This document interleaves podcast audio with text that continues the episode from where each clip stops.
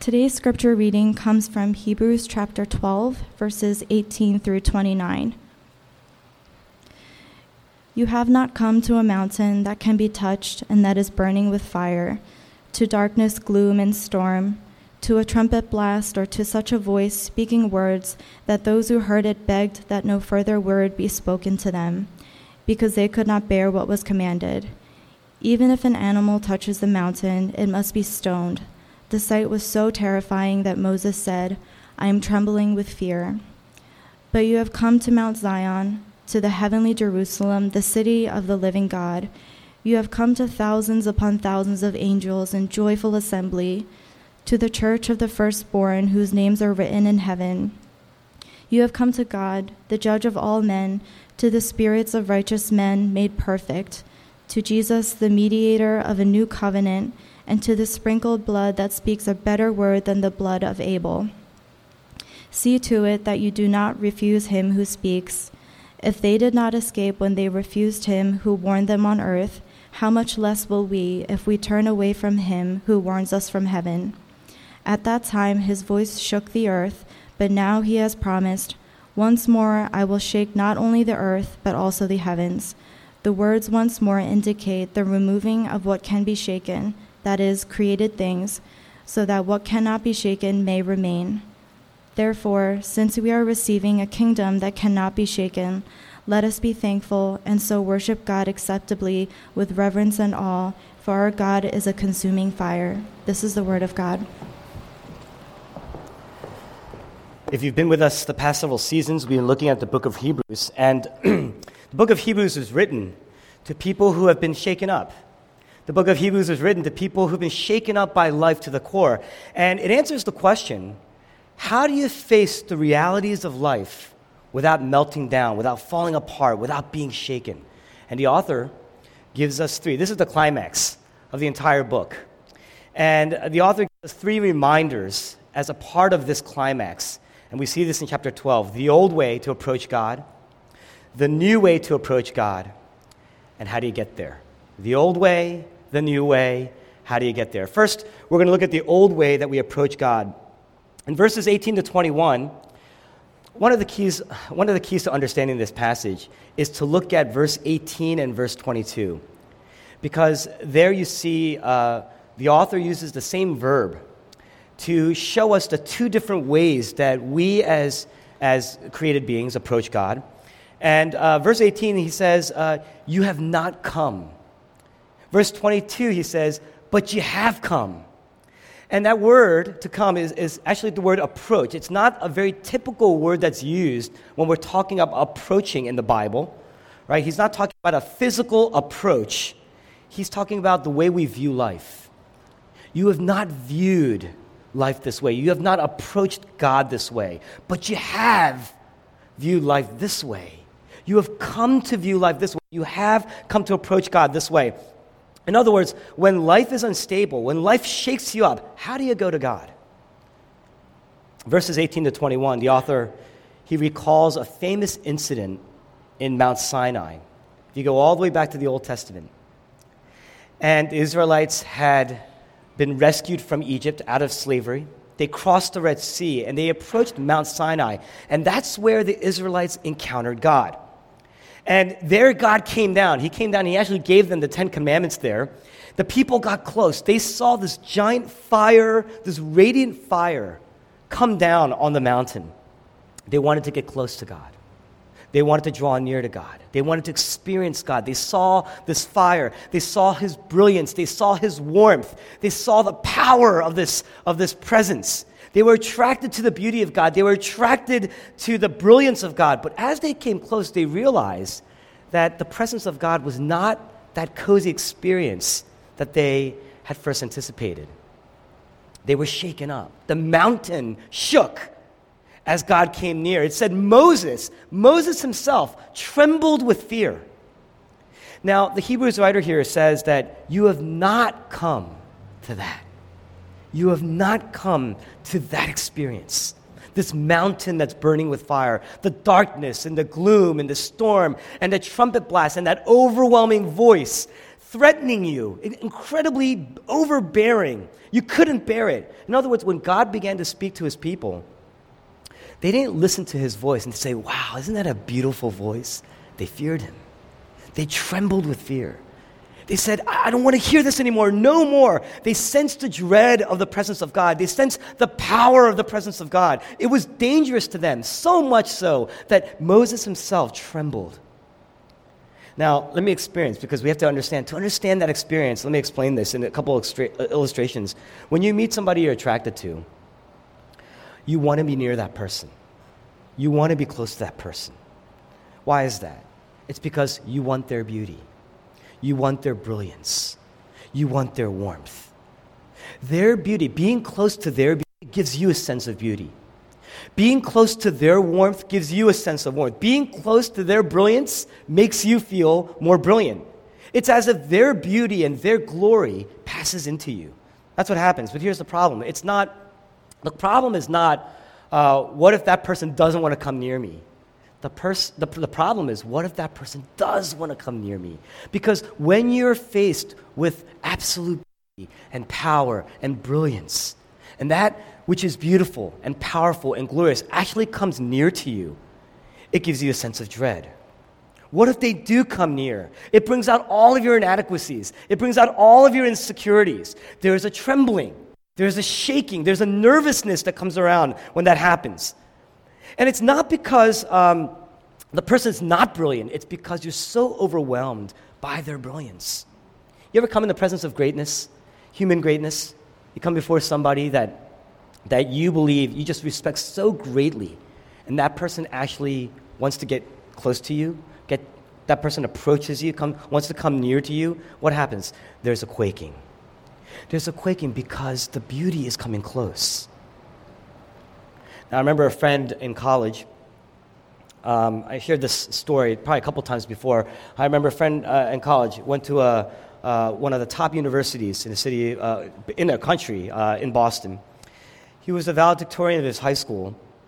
And uh, on the first day at university, right, um, uh, he was, the president opened with an address. And basically, the president said something like this um, and I'm just paraphrasing. He says, Everyone here graduated high school at the top of their class. Everybody here. Uh, that means that half of you, as freshmen, for the first time in your lives, are going to experience what it feels like to be at the bottom half of the class. Right? In other words, in a class full of valedictorians, somebody has to get a B. Somebody has to get a C, somebody has to get a D, somebody has to fail. And the problem is, we've never experienced that in our lives. And our entire identity as a result, their entire identity has been built around being at the top. So when you get your first C, what happens? You shake, you quake. Why? Because now you realize there's this inadequacy that sets in. Now all of a sudden, whereas before you thought you were here, you realize you were at the bottom of the half, the bottom half. And so what happens is now you're standing in the presence of people who are so much more brilliant than you, and that makes you shake. That makes you insecure. It brings out all of your inadequacies. What happens?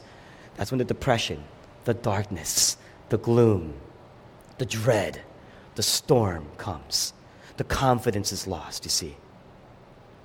Even in the presence of peers, look how average we feel. It shakes us, it shatters us. But in the presence of God, Moses, who rescued God's people out of Egypt. In the presence of God, the fiery, consuming presence of God, the glory of God, the brilliance of God, the heat of God. That's why God comes in fire. We call that theophany. In that fiery presence of God, Moses himself says, I'm broken. I'm shattered. That's what he says. In your uh, word of encouragement, there's a passage in Isaiah chapter 6. Isaiah, great prophet, uh, 65 chapters, uh, 66 chapters in the book of Isaiah, right? Isaiah stands before and he sees the royal train of God's glory coming with the multitude of angels. And Isaiah, he falls to the ground. He says, Woe is me, for I am a man of unclean lips. Why, why does he say that? What does that mean? It's because Isaiah was one of the greatest orators of his generation. He was one of the greatest orators of his generation. And so, in the presence of true greatness, Isaiah falls to the ground and says, I'm cursed. My lips are failure. My lips are failure. Do you see that? Peter meets Jesus Christ for the first time. What does he say? When he first meets Jesus Christ, he say, Wow, what a nice guy? What a pleasant personality? That's not what happens. When Peter first meets Jesus, when he sees, when he comes into contact and encounters who he is before, he falls and he says, Depart from me, for I'm a sinful man, just like Isaiah. In other words, we all shake, we all quake, we all shatter, we all fall apart. Because God's presence, God's glory presence, His true brilliance, that heat, it consumes us. His beauty is an overpowering beauty. His brilliance is an overwhelming brilliance. His presence is a consuming presence. And our flaws and our finiteness, our vulnerabilities, they, that's what gets exposed. That's what comes out. The things that you are most in, just in deep denial about, about yourself. It's easy to hide your weaknesses. Well, sometimes it's easy to hide your weaknesses in front of other people because maybe, just maybe, you'll be able to get away with it. But in the presence of God, everything that you have even been self deceived about, everything that maybe other people know about you, but you don't see yourself because it's been blinded to you, all those things, all the evil that you are capable of, everything that you've ever been in denial about, it gets exposed. You know. And you can't escape it. And you can't help but to fall down. You can't help but to be on your knees. You can't help but to quake. And even if you don't, even if you, because if you build your life on anything else in the world, anything else that you build in your life in the world, it's going to fall apart. There's this passage right there where we read, right after verse 25, how he says, Once again, once more, he will shake, this time the heavens and the earth. He says he's talking about created things so that what will remain is unshaken. What is he talking about? The author saying, one day there will be a true shaking that will come. And all that you ever clung to apart from Jesus Christ will shake away. Nothing will remain, you see. That's what he's talking about. Eventually, you know, uh, how do you apply this? If you, build, if you build your life on your looks, eventually you're going to age. Eventually you're going to age entropy is going to take hold in your life. The decay, the physical decay, is going to start taking hold in your life. You thought you had a good career, you thought you had a great career. One day you're going to get old, and you're going to find that there are people who are a lot younger, a lot better looking, a lot more relationally available, who work a lot harder than you. They're going to leapfrog over you. If you build your life on your wealth, one day there will be a time, there's going to come a time in our country every 10 years or so, uh, there's some sort of recession that's going to correct your view of how vulnerable you really are. Life is designed to shatter and expose the weakest foundations that you cling to. If you build your life on anything in the world, you're going to end up shaking. You're going to end up quaking. You're going to fall apart. Even Moses, even Moses the reason why the author brings up Moses is because Moses was so revered by the Israelites. Moses' word is law, Moses' word is all wise.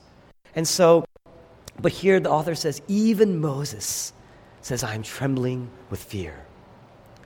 But the author says, not you. Not you. You have not come to that. That's the old way. It's amazing. It's remarkable. Well, what's the new way? What's the new way that we approach God? Verse 22, the writer points to a different life. And he starts to list amazing things. I'm going to kind of lay out five or six of them for you today. He lists amazing, over the top things that are actually the opposite of what is listed in verse 18 to 22. In other words, a Christian has a new approach to life. A Christian has a new identity. He says, You have come to Mount Zion, to heavenly Jerusalem, the city of the living God. Mount Sinai was a wilderness, but you have come to Zion. Zion, the city on a hill, the city of the living God, the heavenly Jerusalem. Remember, the Bible begins in a garden. and ends in the city of God. It begins in a garden, ends in a city. But in between, what do you have in between? From Genesis, the garden, Revelation, the city, in between those 66 books, what do you have? It's pretty much a summary of our lives. We were created, and from that point on, we just, we're just building our own cities. That's what we're doing. We're just building for ourselves. All of our lives, every week, if you think back to your week and you're honest about yourself, you know that there are moments, at, le- at the least moments in your life, where you have been building and trying to get away from God in some ways. You're trying to build apart from God, without God. Every day, we're living a life building our own city, and oftentimes we keep God out. But the author says here God is building his own city, and he's laying the foundations of that city, and you have come to it. He has invited you, he has invited us to dwell in his presence. God has established a new city, Jerusalem. You know what Jerusalem means?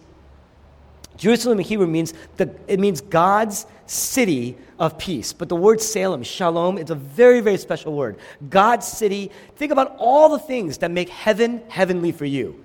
If you've never thought about what would make heaven heavenly, just think briefly. What makes heaven beautiful to you? What, if you envision what heaven would be like, where lost things are found again, where wrong things are overturned and made right, where everything that has gone broken is fixed and renewed, where people don't get older, they actually get younger and yet wiser at the same time. Think about all the things that make heaven beautiful and glorious for you. You put it all together. That is peace, order, justice, righteousness. Here we are, we're pursuing power and we're pursuing wealth. You know why we do that? Because we're looking for peace. We want a peaceful life. That's what we want. That's the dream. And as a result, for centuries and millennia, society has been filled with oppression and disorder and restlessness and injustice. No peace, no shalom. That's the old way. That's the darkness. That's the gloom. That's the storm. But the writer says, You have come to Mount Zion. You have come to a new society. Right now, that's an invitation. That means the church is a pilot. The church is a seed, it's a plant, it's a, it's a foretaste it's imperfect. It's an imperfect view, but it's a real view of the future city. And he says, You've come to it. You've come to the city of the living God. You are a citizen of that city. The Apostle Paul over and over says, You are, we are citizens of heaven. You know what that means? The author says six, I'm going to say at least six over the top things here. I'm going to go through them very quickly here. One, this is the new approach, right? One, verse 22, the heavenly Jerusalem. That means heavenly Jerusalem, right? City of God, city of peace. That means you can have real peace now. No matter where you are in life, no matter what you're going through, right now, you can have peace. You can have the peace of God. No matter how broken or hurt you've been, you can have peace. Number two, the city of the living God. That means that you can have the brilliance of God, the glory of God, the beauty of God passing into you. There are days when you hate yourself. I know there are. There are days when I hate myself. There are days when you hate your body. There are days when you look at yourself, you just hate the way you look. The Hebrews writer is saying, no, that's the way. You can have the glory of God, the beauty of God passing in. Number three, what that means is it's the city of God. Why does anybody move into a city?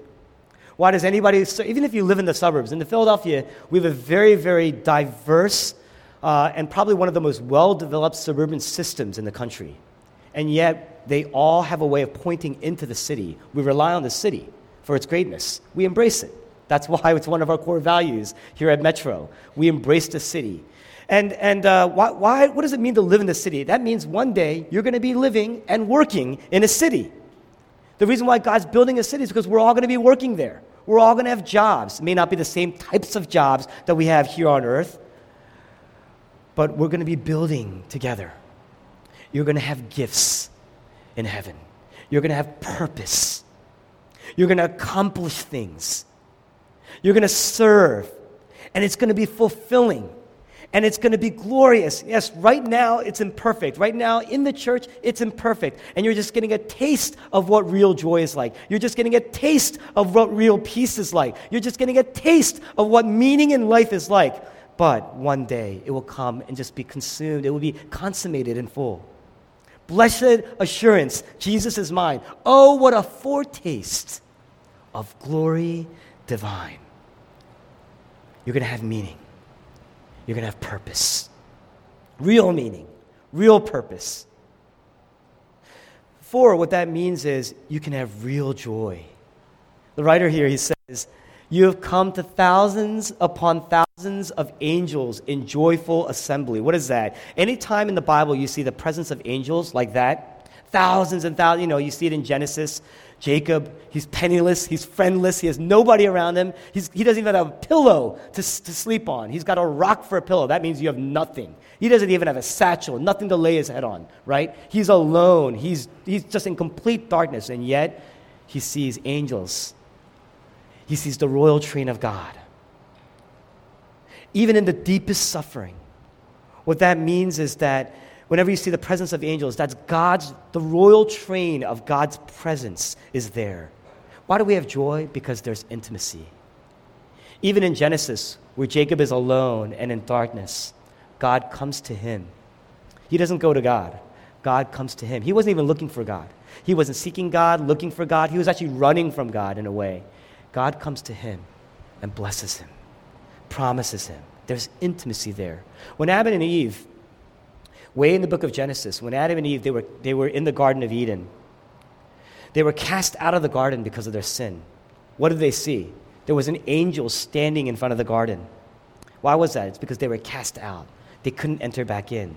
The angel, the glory presence of God, they were not allowed back in. Do you see that? That's the brokenness of sin.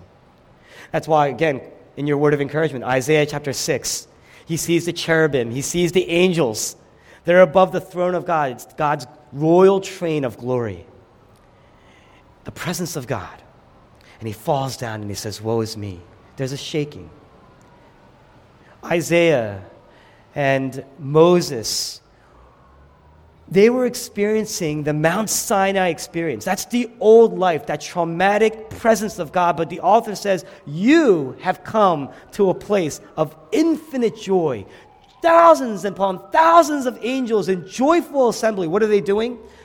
When you have thousands and thousands of angels in joyful assembly, what are they doing? They're serving God. They're centering their life around God. They're praising God. They're adoring God. They're gazing on the beauty of God, on the glory of God. They're glorifying God. They're doing what they were designed to do. One day, with the peace, with the presence, with the brilliance of God in you, with the purpose and the meaning with the joy. You know why there's joy? Because there's intimacy, and there's intimacy. What are you doing? You are doing exactly what you were designed to do. You're going to be built for that. You know, we're built for worship, we're built for praise. When you watch a movie that you really like, when you watch a movie that you really like, you can never fully enjoy it on your own unless you do what? You share it. You just have to share it with somebody else. You have to watch it. You just have to praise it. You can't enjoy it unless you glorify. Because we're built that way. Mankind is designed and built to worship. We're built to glorify. We're built to praise. And it has to be shared. Why do you think we gather together in assembly to worship God? God Himself is community Father, Son, Holy Spirit. We're built as a result. When He said, let us make them in our image, we're built in assembly. Nothing is more fulfilling in praise and glory than doing it in fellowship. You know what real fellowship is then? Think about this. When you love somebody, when you love somebody, it's never complete to just love them by yourself. The love actually is not complete. It's not enough to just give, give, and give, and give. It's never going to be complete when you do it that way. It needs to be reciprocated, it needs to be shared. Love is designed to be shared the Father, the Son, the Holy Spirit. They understood that. They knew that. They knew the absolute, infinite, cosmic joy of intimacy and relationship because God is the triune God. By nature, He is a fellowship. And so the, God knows that love is designed to be shared. And so when He created us, He didn't create us out of insecurity because He was lonely. He was fully and wholly complete. He created us because love is designed to be shared. He said, let us make man in our image. What he's saying is, let's widen the circle. Let's open it up. That's what he's saying. And so he really didn't create us because he needed us. He created us to spread his love, to spread the glory of fellowship. Not to get it, but to share it. That's what we're built for. Nothing else is going to satisfy you. Why do you gather? Why do you get together with others? Nothing else is going to satisfy you. You were built to gather, and in so, in just living life, in your doing, in your being, glorifying God in His presence. All creation knows this. Psalm 19 the heavens declare the glory of God. The heavens declare the glory of God. The skies proclaim the work of your hands. Day after day, they pour forth speech. What are they pouring forth speech about? Night after night, they, uh, they pour forth knowledge. What are they doing? What are they pouring forth about? What are they speaking about? What are they praising about? God's glory. Praising God, adoring God. The heavens declare what? The glory of God. All creation praises God. Creation is designed to look away from itself and reflect and praise the glory of God. The rest of the universe understands joyful assembly. All the universe understands except for us. You know why? Because in the garden, we chose to believe in a lie. In the Garden of Eden, we chose to believe in a lie. You know what that lie was? That lie is today? that if I live for God's glory, that if I live for God's will instead of my own will and my own glory, I will never be happy. That's the lie. When Satan was tempting Eve, he wasn't just trying to get her to eat some fruit. That's what we learn as children, right?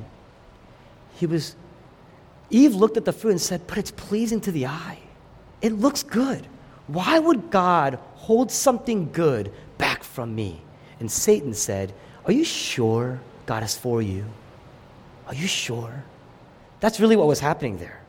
Are you sure God intends your happiness? Are you sure about that? We're still warring with God. We're still fighting with God for control, and we're miserable as a result. That's what the Hebrews author says. The fifth thing he says, You have come to a new city. He says, You have come to the church of the firstborn, whose names are written in heaven.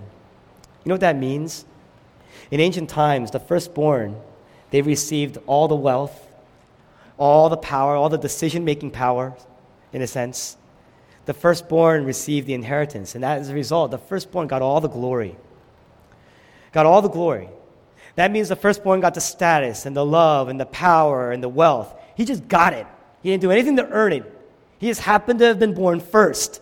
And so he receives it. It's sheer grace. He didn't have to work to prove himself. Friends, what is he saying? You have come to the church of the firstborn. Everybody in heaven is a firstborn, in a sense. In a sense. That's what he's saying. This is the end of insecurities. This is the end of jealousy. This is the end of you comparing yourself to somebody else that you think you're inferior to. This is the end of you comparing yourself to somebody that you think you're superior to, you see. This is the end of you constantly working to prove yourself. That means this is the end of fatigue. And that's why shalom also means rest. You see that? It's the end of working for status, the end of working for wealth, the end of working for power. The text says, You have come to the church of the firstborn, the people of the firstborn, the assembly of the firstborn in the church in heaven. That everyone is a firstborn son. That means you have the wealth, you have the power, you have the love of God. God is doting on you. You have the glory of God passing into you. That inheritance of Christ is yours. You have a new status, you have a new identity. That means you can be the last child from a terrible family, uneducated, physically, I don't know, uh, something's disabled you in some way, and you have low status, no earthly claim to the future, no earthly claim because you are poor in poverty, and on top of that, you are morally outcast, and yet God can still see you oh, absolutely with certainty as a firstborn. That's what that means. You don't have to prove yourself anymore. You know, apart from this, friends, apart from this, there is no other way of knowing who you really are. You want to know why? Because unless the gospel goes deep, I'm talking deep. You got you got the gospel has to go to places that you don't want it to go to. It's got to go deep.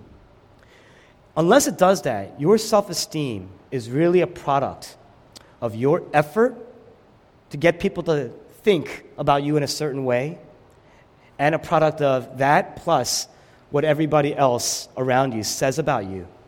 And that's really hard. That's really tough.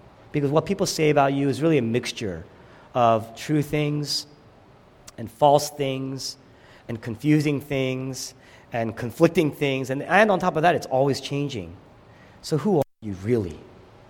Who are you really? You don't really ever know who you really are. Some of you are still living out a guilty verdict that people have passed on to you in judgment years ago, and you can't escape it. You know what that means? You're still living out the gloom. You're still living out the darkness and gloom and storm. Some of you, you're very well, you're the opposite. You're very well put together, and you're popular, and you're good looking, and you're wealthy, and you're intelligent, and your self esteem is really something that you've built over the years. You've built your own city quite well. It's been built over years past, and yet it's never going to end. You're going to have to keep building, and you're tired. And if you're not tired yet, you're going to get tired. It never ends. You know what? You're facing the gloom and the darkness and the storm. Some of you are living out wounds. Wounds suffered because you have a very poor self image. And it comes from just a history of abuses and criticisms, um, self judgment, self loathing. Hebrews 12 says this, verse 23 You have come to God. And who is God? He is the judge of all men all men the spirits of righteous men who have earned perfection? That's not what it says here. And the spirits of righteous men who've been made perfect. That's the sixth thing. That's the last thing we're going to talk about. This is the end of shame. This is the end of guilt.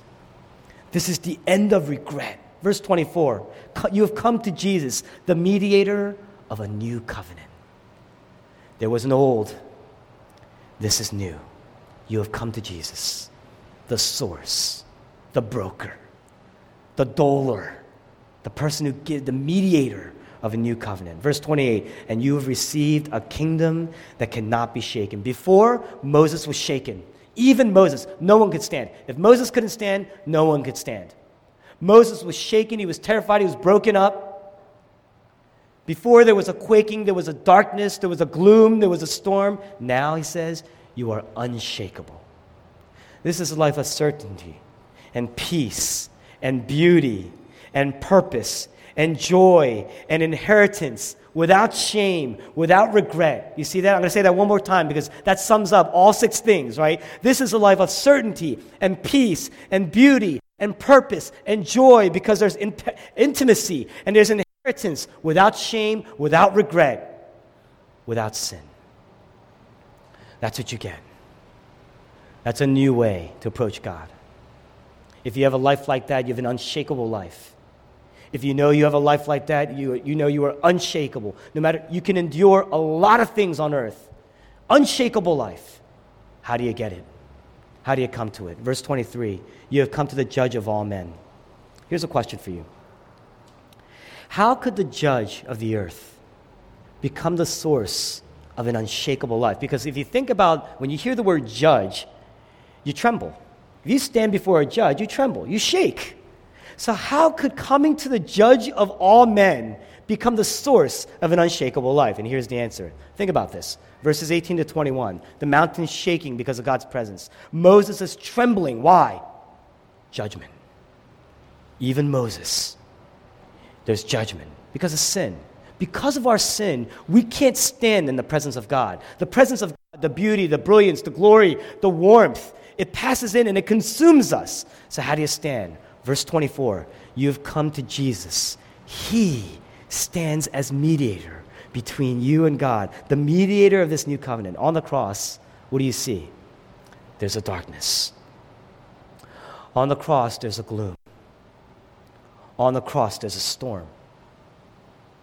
And Jesus cries out, My God, my God, why have you forsaken me? Matthew 27, in Matthew chapter 27, it says this When he cried out and gave up his spirit, at that moment, the curtain temple torn in two from top to bottom. The earth shook and the rocks split. In other words, when Jesus was on the cross, there was a darkness. It actually said the skies grew dark. There was a gloom. There was a storm. A storm had come in. And there was an earthquake. And everything shook. Tombs opened up. The rocks split. What do you see? Mount Sinai has again come. Mount Sinai all over again. Except Jesus Christ is on the cross. And he is receiving the shaking that we deserve. And when he says, I am forsaken, what he's saying is this this is the real shaking. This is the real quaking. This is the ultimate trembling because the glory of God has not come into my presence. It has departed from me. And now I'm experiencing the ultimate loneliness, the ultimate trembling. You know what the ultimate fear is? Being completely separated from God. There you have the ultimate judgment. And so on the cross, Jesus Christ, the wrath of God is just pouring out on him just pouring out on Jesus. And God has turned his face from him and had forsaken him. And there is darkness and gloom and storm, and he's fallen apart. Moses, he was terrified at just the idea of God's presence and judgment. Jesus Christ experiences the total, all consuming wrath of God. He was judged and he was consumed. Every other religion teaches us this. Here are the standards, here are your laws, live up to them. Or there's judgment. And, you know, you're not going to be convicted, right? You're not going to be brought before some sort of tribunal. But you feel guilty. When you've done something wrong, when you, you may have your own standards, and when you don't live up to them, there's judgment. You feel it. You get depressed, you get sad, there's despondency, there's a shaking. There's a quaking. Every other religion, every other worldview has standards and laws that we have to live up to. Otherwise, there's judgment. And so we're desperate to try because if we succeed, even for a moment, we feel good. We feel good about ourselves. There's a, there's a brilliance, there's a power. You see that? But if you fail, there's darkness, there's gloom, there's storm, there's a shaking. And that is just a taste of the real judgment. But here, what does this tell you? You've come to the judge of all men. And he came down not to pour out his judgment, but what? To bear all that judgment on himself. And so the ultimate shaker was ultimately shaken. You know what it means to shake, to fall apart? When you're shaking something, you're dismantling it. If you shake something violently enough, it breaks down to its bare organic parts right? The whole principle in chemistry is that if there is just enough vibration, strong enough vibration, the very molecules and atoms fall apart. They dismantle. What do we call that? Disintegration. So on the cross, Jesus Christ, when he says that the glory of God has departed from me, he's saying, I have disintegrated. There was a violent disintegration. He was shaken. Jesus Christ was shaken. Why? So you would be unshakable. Jesus Christ was torn apart. That meant that God's heart was torn apart. He lost his son, and the son lost his father. You see that? The Trinity is torn apart. God suffered. Jesus Christ suffered. Friends, if you're suffering, and Hebrews was written to sufferers, nobody understands loss more than God. Nobody understands betrayal more than God. Nobody understands injustice more than God. Do you understand that? It's not to justify or to tell you to buck up. That's religion. Religion tells you, so deal with it. That's not what God is saying here. God is saying, I know. I know. And I'm there. I know. And I suffered for you. You see that? Jesus Christ was torn apart so that the curtain temple was torn from top to bottom. If it was torn from bottom to top, that meant that we took one end and we put it apart so that we can. What is a curtain? It gives you access. It was a very thick curtain that veiled the presence of God from the people in the temple. That temple curtain was torn apart. Why? So we could have access. It's as if God took it from the top upon seeing what Christ has done, and he tore it, ripped it apart so that we would have access. That presence of God, what you were built for, what you are looking for in your love life, what do you think you're looking for when you want access in your love life? When you're pining for access? What do you think you're looking for in your work, the success and the accomplishments of your work? What do you think you're looking for in every vacation you've ever been on? What kind of rest do you think you're looking for? Every great music, every great piece of music you've ever heard that seems so surreal, every movie that you've ever seen that points to some redemptive uh, reality, every great book that you've ever read, you will never find them fully in those things. Those things are all just signposts pointing to what? They're just mere shadows, just paling in comparison to the real thing the presence of God, the glory of God, the beauty of God. Jesus Christ lost the presence. He was forsaken so that we would have his presence. Jesus Christ was shaken up so that we would become unshakable because of what he has done by grace. It's not because we earned it. It's not because we earned it. That's access. No fear in life. No fear in death. This is the power of Christ in me. From life's first cry to final breath, Jesus commands my destiny. You have come to this. Have you come to this? Have you come to this? Have you come to this? Let's pray.